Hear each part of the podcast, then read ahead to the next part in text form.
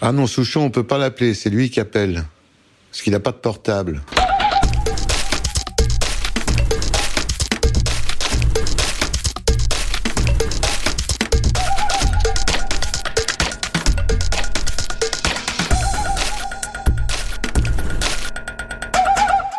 Bienvenue dans Puzzle. Je suis Julien Bordier et vous écoutez Dans le décor. Tous les 15 jours, je pousse la porte d'un lieu cher à un artiste pour une visite en sa compagnie. Dans le décor, c'est donc une rencontre en forme d'exploration sonore pour redécouvrir le parcours d'une personnalité, sonder ses inspirations et faire l'état des lieux de ses projets. Les murs avaient des oreilles, maintenant, ils ont une voix. Cette semaine, l'équipe de Puzzle a dans sa ligne de mire la fête de la musique. Ce dimanche 21 juin, la fête sera évidemment contrariée par l'épidémie de coronavirus. Comment garder ses distances avec ses voisins alors que la faculté de la musique est justement de rapprocher les gens, d'offrir des émotions collectives, quelle que soit notre origine, notre âge ou notre classe sociale Cette année, il faut donc envisager ce rendez-vous comme un acte de résistance joyeuse face à tout ce qui peut nous éloigner les uns des autres et nous diviser. Et cette fois, dans ma ligne de mire, je n'ai pas seulement le coronavirus. Vous aimez la musique? Ah oui, beaucoup.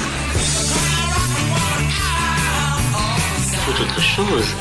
Alors, trouvez-moi une musique légère, spirituelle, subtile, dosée. Et maintenant, un petit peu de musique avec Alain Souchon. Oh non, pas lui. Il a tout pour la musique. Aujourd'hui, je vous emmène faire un tour dans le Loir-et-Cher, chez Maxime Le Forestier. À 70 ans, l'auteur de San Francisco, Mon frère, ou Né quelque part, appartient au club des chanteurs populaires que les Français appellent affectueusement par leur prénom. Comme Alain, Francis ou Julien, Maxime fait partie de la famille. Il y a un peu plus de 40 ans, Maxime a acheté un vieux moulin, près de Vendôme. Un lieu reposant et inspirant.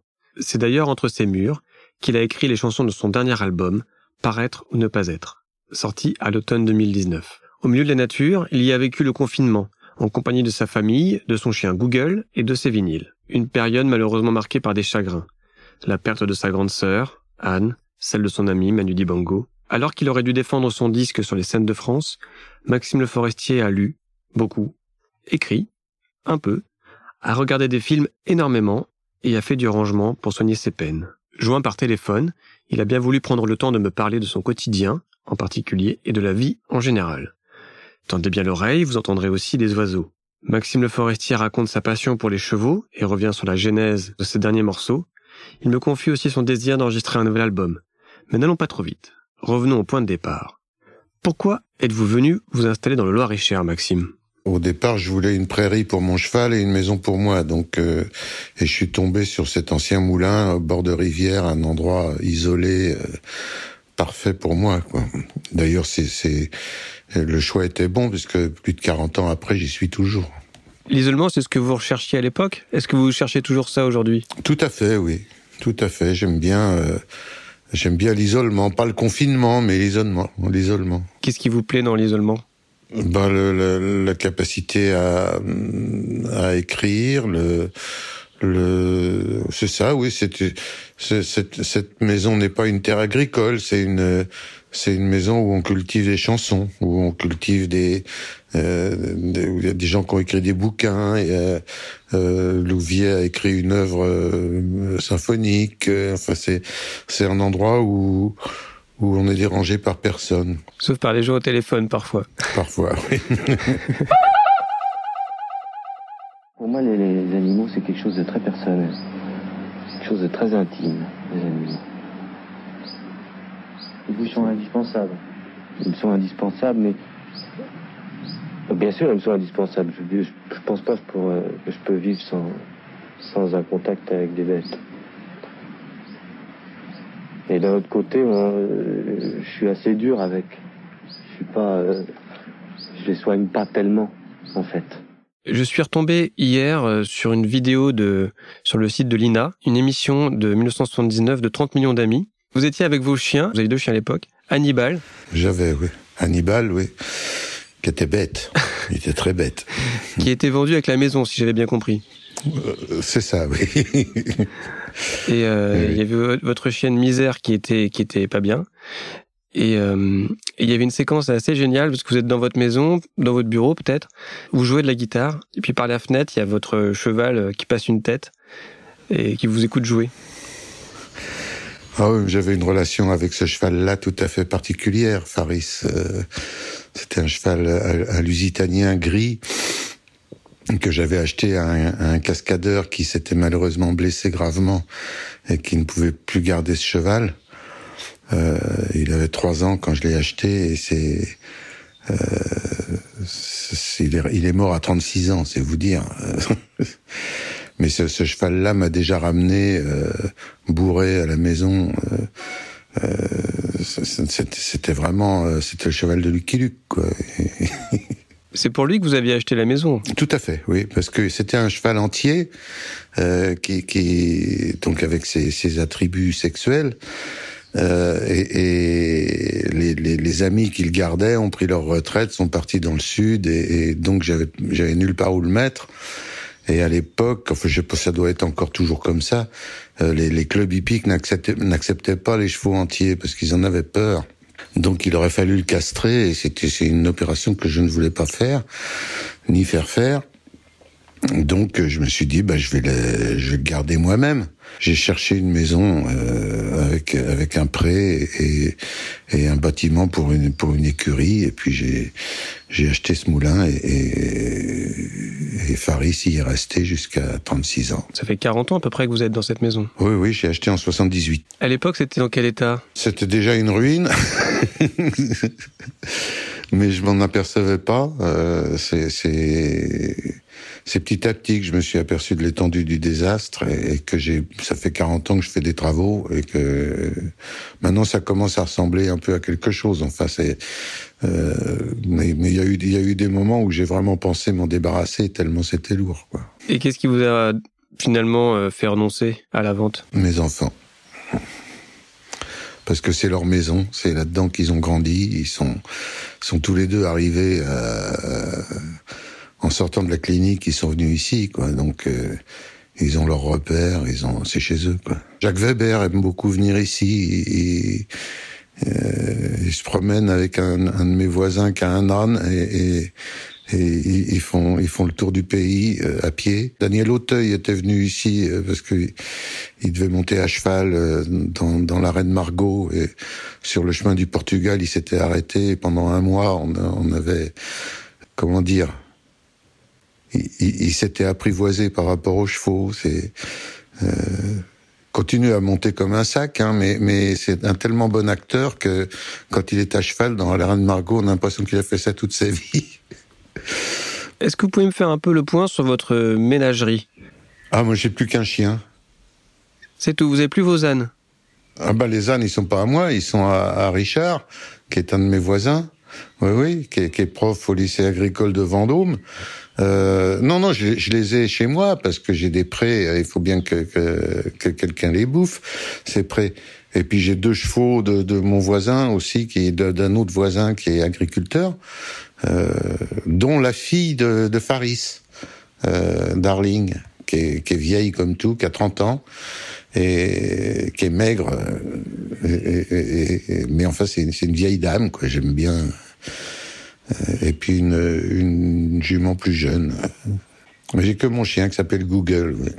J'ai eu deux chattes euh, quand je suis arrivé dans la maison. Un homme du coin qui m'a dit il faut que tu choisisses entre les chats et les oiseaux.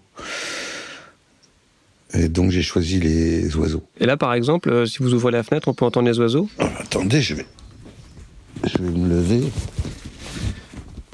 et je vais aller à la fenêtre. Je sais pas, c'est peut-être pas l'heure. C'est, mieux tôt le matin ou quand il y a quand il y a le merle qui chante parce que le merle c'est vraiment un.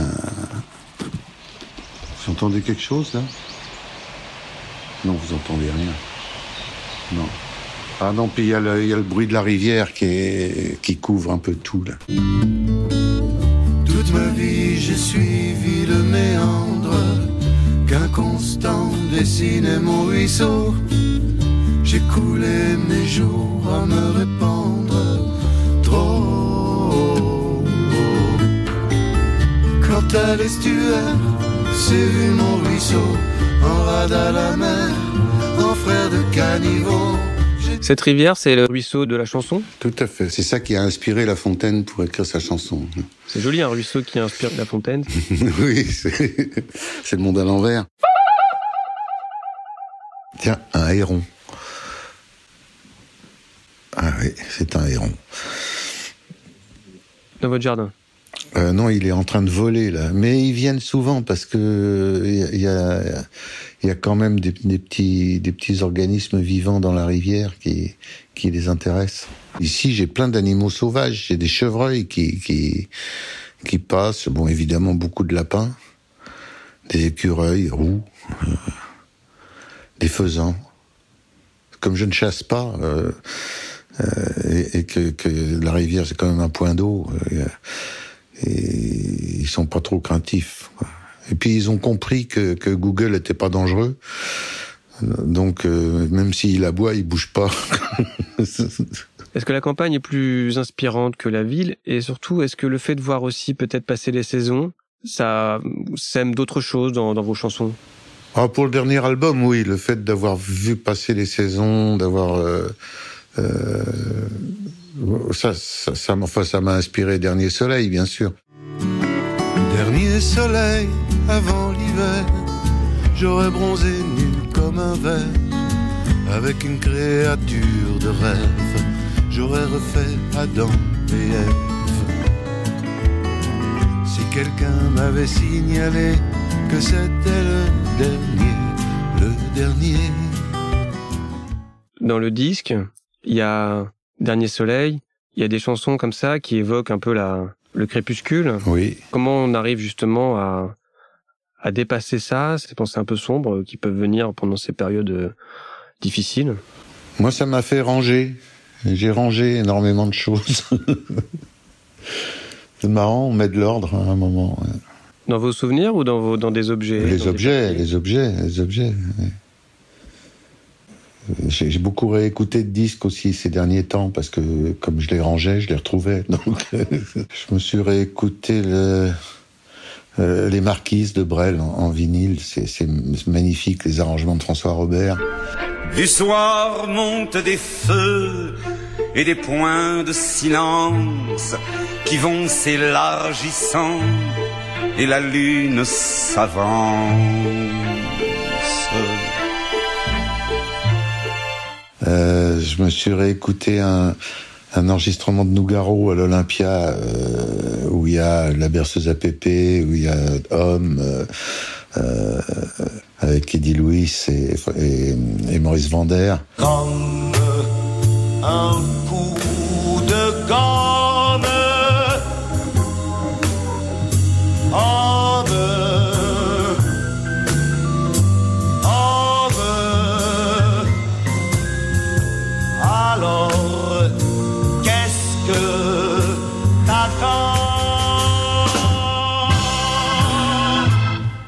Suis réécouté les concerts de Cologne de, de Kate Jarrett. J'en étais fou quand j'avais 25 ans. Maintenant, je me fais un peu chier. Euh, Qu'est-ce que j'ai réécouté? Puis oui, j'ai réécouté pas mal de. J'ai réécouté le concerto de Mendelssohn, pareil fête.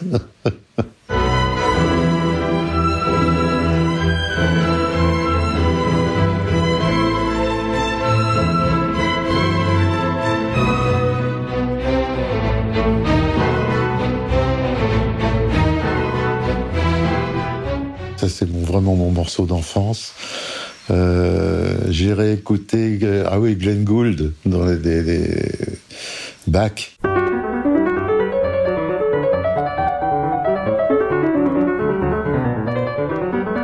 Une œuvre de, une œuvre d'obsédé. J'ai fait la même chose avec Brassens, donc je peux pas me moquer. hein. Voilà, j'ai écouté plein de trucs. Oh non, j'ai pas de nostalgie, non. Ça me, c'est un peu comme les odeurs. Ça me, ça me replonge dans une, dans un feeling que j'avais à l'époque, mais euh, je ne le regrette pas. Vous n'avez pas de regrets? Non, j'ai pas de regrets, non, pas de regrets. Quels sont vos désirs musicaux, par exemple? Artistiques? Artistique, ben, j'aimerais bien refaire un album encore. Mais Pas le dernier.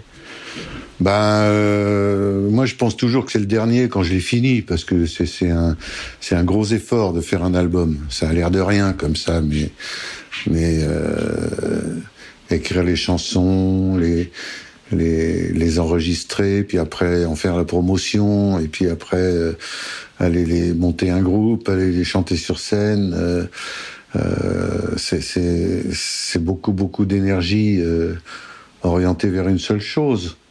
Donc on se dit bon c'est la dernière fois que je fais ça euh, et puis après ben ah j'aimerais bien continuer quoi. C'est Vinicius de Moraes qui en avait demandé pourquoi vous êtes ambassadeur. Il avait répondu parce que je sais rien faire d'autre. Moi, j'aimerais bien que, que l'idée de Joe Dassin soit juste, qu'il y ait un paradis des chansons où elles sont toutes là, euh, parfaites, mixées, euh, terminées, et qu'il suffit d'aller les attraper. Mais euh, l'expérience me montre que c'est c'est c'est plus compliqué que ça. Ceci dit, il y a des, des- il y a des chansons, euh, il y a des chansons que j'ai écrites en 10 minutes, hein, mais mais il y en a aussi que j'ai mis 15 ans à faire, donc euh, il n'y a pas de, il a pas de règle. Vous êtes dans quelle pièce, là, chez vous? Je suis dans mon bureau, enfin dans mon antre. C'est très lumineux. C'est euh, c'est là qu'il y a mes mes CD, euh, mes ordinateurs, euh, euh, mes, instruments de musique. euh, mais maintenant, il y, a une autre pièce parce que le- comme j'ai plus de chevaux, j'ai aménagé l'écurie et la grange pour euh, pour faire une, une grande une grande pièce. euh, ou quand on veut faire vraiment de la musique à plusieurs, c'est là qu'on se met. Quoi. Enfin, dans ce bureau, j'ai répété quand même. euh, je me souviens qu'en 1980, les, les, les, les concerts avec Graham Allwright, euh, avec huit musiciens, on était là. ouais. C'était c'était drôle. C'est dans cette pièce que vous écrivez les chansons, que vous composez les chansons? Ouais. Ouais, ouais. À la guitare ou à l'ordinateur? Dans ma tête. Vous pourriez vous mettre n'importe où, en fait. Absolument, oui, absolument. Mais je sais pas, il doit y avoir des un, un, un environnement qui qui et puis, puis vous savez, en vieillissant, on prend des habitudes. Quand j'étais plus jeune, moi, je composais pas dans ma tête, je composais sur l'instrument. C'est-à-dire que c'était euh, euh, les, compositions étaient liées à ce que j'étais capable de jouer. Euh, donc là, je changeais d'instrument, je passais du piano à la guitare et vice versa. Et puis euh, au début des années 80 sont arrivés les, les, les ordinateurs, le- le- donc la possibilité de programmer des choses. Donc là j'ai commencé à, à, à rêver dans ma tête de choses que j'avais envie d'entendre et, et à les programmer parce que j'étais pas capable de les jouer. Et là ça a été quand même une grande une grande révolution pour moi. Hein. Moi je fais des chansons en noir et blanc. là. La- la ligne mélodique et le texte. Euh, quelquefois une idée de rythmique ou d'harmonie, mais mais après j'aime bien faire relire ces chansons par euh, par un, coloriste. euh, comme, comme faisait Cabu ou, Gottlieb, hein, ils faisaient pas les couleurs eux-mêmes sur leurs dessins. Ils faisaient le dessin en noir et blanc, puis ils donnaient à un, spécialiste de la couleur pour, pour colorer. Avec Cabu, qui était votre copain, vous parliez souvent musique? C'était un amateur de jazz, je crois. Bah, de jazz et, et de Charles Trenet. Euh, vraiment, on... Et puis, euh, puis on parlait politique aussi quelquefois. Peur de l'étranger, de l'étrange, peur de tout ce qui la dérange, peur des temps nouveaux. Peur qu'un voyou la déleste des trois bijoux qui lui restent. On dirait une vieille dame. Qu'est-ce qu'il aurait pensé Cabu de votre chanson La vieille dame? Je pense qu'il l'aurait dessiné. Et quand vous étiez pendant cette période de confinement, est-ce que vous n'avez pas eu envie de rajouter un couplet sur cette vieille dame confinée? Non, non, pas du tout. Non, euh, non, j'aime, j'aime pas rajouter des couplets aux chansons. J'en coupe plutôt. J'en supprime. La chanson, c'est l'art du résumé. C'est-à-dire, euh, vous pouvez avoir écrit 100 pages euh, sur le sur le sujet qui vous intéresse ou ou, euh, ou 100 pages de délire sur un sur une phrase. Euh, mais euh, à l'arrivée, si ça dépasse une page, c'est pas bon. Donc il faut euh, il faut compresser beaucoup. Moi, je suis encore un, un auteur bavard par rapport à ce qui à ce qu'il faut maintenant. C'est Jean-Louis Aubert qui m'avait dit qu'avec euh, une page de mes chansons, lui pouvait en faire cinq. Non, j'ai pas eu envie d'écrire des chansons pendant ce confinement. Ça me euh, j'étais j'étais interrompu en pleine tournée. Et moi, vous savez, je suis je suis monotâche. Euh, soit je soit je chante, soit j'écris. Et j'étais pas dans une position mentale où je où je pouvais écrire des chansons. Euh, si j'ai écrit un bout de truc, mais qui est pas euh, qui est pas abouti, qui aboutira peut-être un jour, mais qui est pas abouti encore, sur le doute. Je me souviens, c'était un, truc que Montand m'avait demandé il y a très longtemps. Il m'avait dit, écris-moi une chanson sur le doute. Et moi, je sais pas, j'avais devais avoir 30 ans. Ça me, euh, ça me disait rien.